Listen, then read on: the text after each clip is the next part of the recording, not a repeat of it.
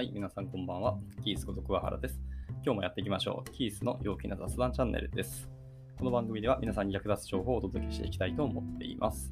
第6回ですね。第6回は、自分の時間についてというお話をしていきたいと思います。はい。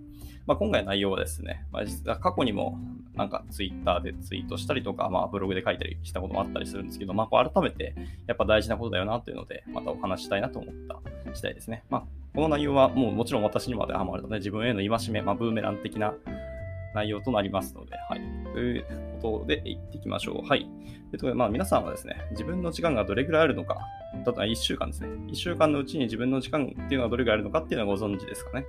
はい。また、自分が1日の中でスマートフォン、皆さんも使われていると思うんですけど、そのスマートフォンを見ている時間がどれぐらいあって、その中で、娯楽系のアプリですね。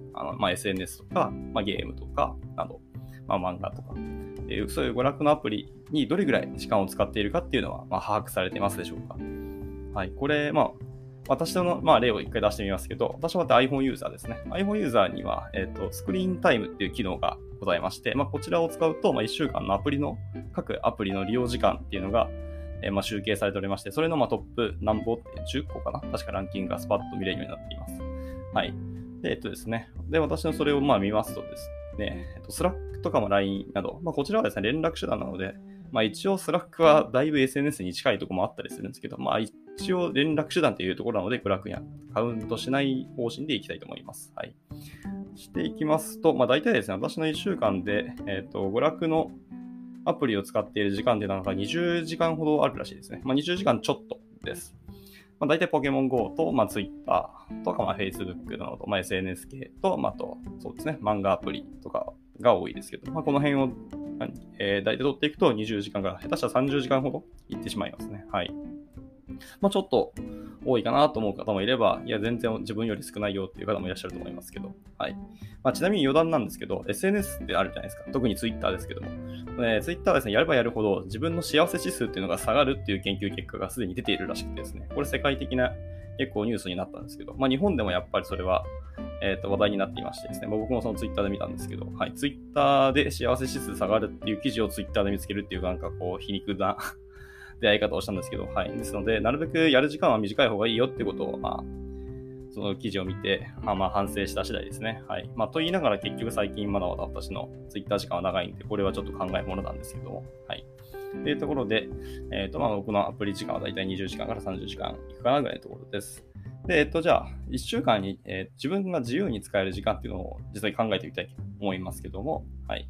総合計ですね。単純に、物理的に、7日間の合計時間というのは24時間 ×7 なので、168時間あります。はい。で、そこからどんどん、時間を削っていきたいと思いますけど、まずですね、大体平均睡眠時間を、私は6時間ぐらいですので、6時間 ×1週間で合計42時間あります。はい。で、また平日はですね、もちろん、仕事をいたしますので、8時間勤務の、1時間昼食休憩時間。これも一応自由時間にならなくはないんですけど、大体普通にご飯食べる時間に、時間を使うので、含めまして、合計1日9時間の、5日間で45時間ですね。はい。で、さらにですね、食事時間をもうちょっとしっかり計算して削っていきたいと思います。はい。まず朝飯ですね。朝食はですけど、私は大体30分ぐらいかけています。ですので、30分 ×7 日間。もう土日も僕らあんま変わってないですね。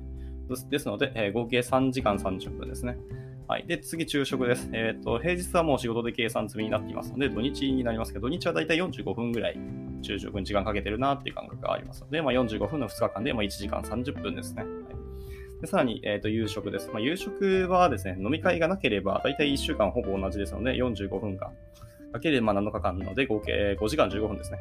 はい。ちょっと中途半端なので、これも5時間30分としたいと思います。はい。で、最後に、トイレとか、お風呂などか、そういう、いろいろもろもろの、時間ですね。ドライヤーとか歯磨きとかいっぱいあると思うんですけど、その辺のものを合計すると、大体1日30分ぐらいですかね。もうちょっと多いかもしれないですけど。で、これを合計7日間で計算しますと3時間30分です。はい。で、これを全部168時間合計ですね。から引いていくと、大体67時間になります。1日67時間ですね。1週間で67時間。っていうのが、大体のざっくり計算自由時間になります。はい。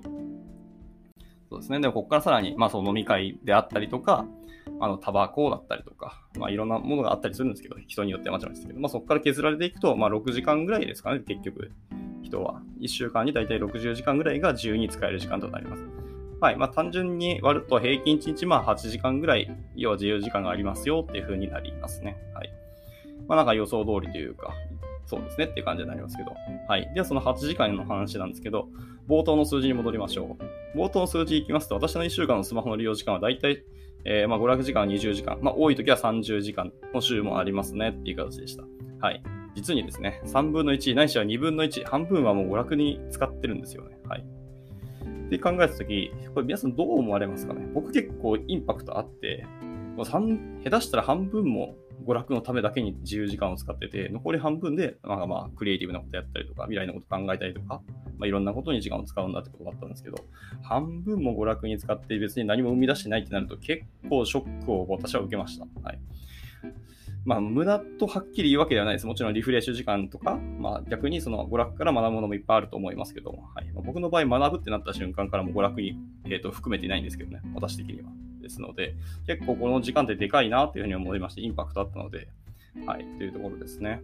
で、先ほども言った通りですけど、そこからですけど、これ全部定時に仕事が終わった場合の話で、ここから、残業される方って多分日本中たくさんいらっしゃると思うんですけど、この残業時間とかだと喫煙されている方はタバコの時間、でもリモートワークされてない方はここから通勤時間ですね。はい。とかも削られていくわけです。で、通勤時間は別に読書を当てることもできたりしますので、もちろん。はい。で、そこの読書時間とか勉強時間に当てることもできますが、私が観測した限りですよ、電車見てみると大体、東京の話ですね。東京で電車で、スマートフォン見てる人って、たくさんいらっしゃるんですけど、その方々、画面とか、たまにこうちらっと見えたりしますが、ほとんどの人ゲームとか、漫画読んでるなっていう方が本当に多くてですね。はい。なので結局それは娯楽に含まれてしまいますね。ということを加味すると、もう皆さん本当1週間の自由時間の半分、ないしは半分以上はもう娯楽に使っているってことに気づかれてますかね、皆さんは本当に。僕もこう意識して計算して初めて気づくぐらいには、娯楽の方に時間を使っている。でも娯楽っていうと、あれですけど、要は時間潰しのために使っていることっていうのを意外と多いと思ってます。これ、本当にちゃんと意識していくと、自分、割と一日で結構時間を潰すためだけに時間を使っていて、これ本当、無価値でもったいないなっていうことに気づかれるんじゃないかなと思っていますね。はい。ですので、本当はこの8時間という自由時間をどう使うかっていうのがやっぱり大事ですし、この8時間の使い方がこう人生のどれだけ緑にあるものになるのかなっていうのも鍵になってくると思いますので、はい。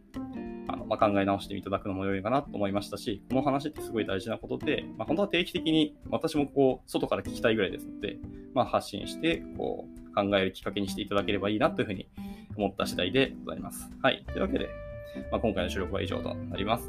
ちょっと偉そうな発言になってしまったんですけど、誰かの参考になったり、ご刺激になったら、幸いだなと思っております。はい。ではまた何か話したいこととか、これいいなって思った情報があったら、お伝えしたいと思いますので、また発信していきたいと思います。では、これで以上ですね。バイバイ。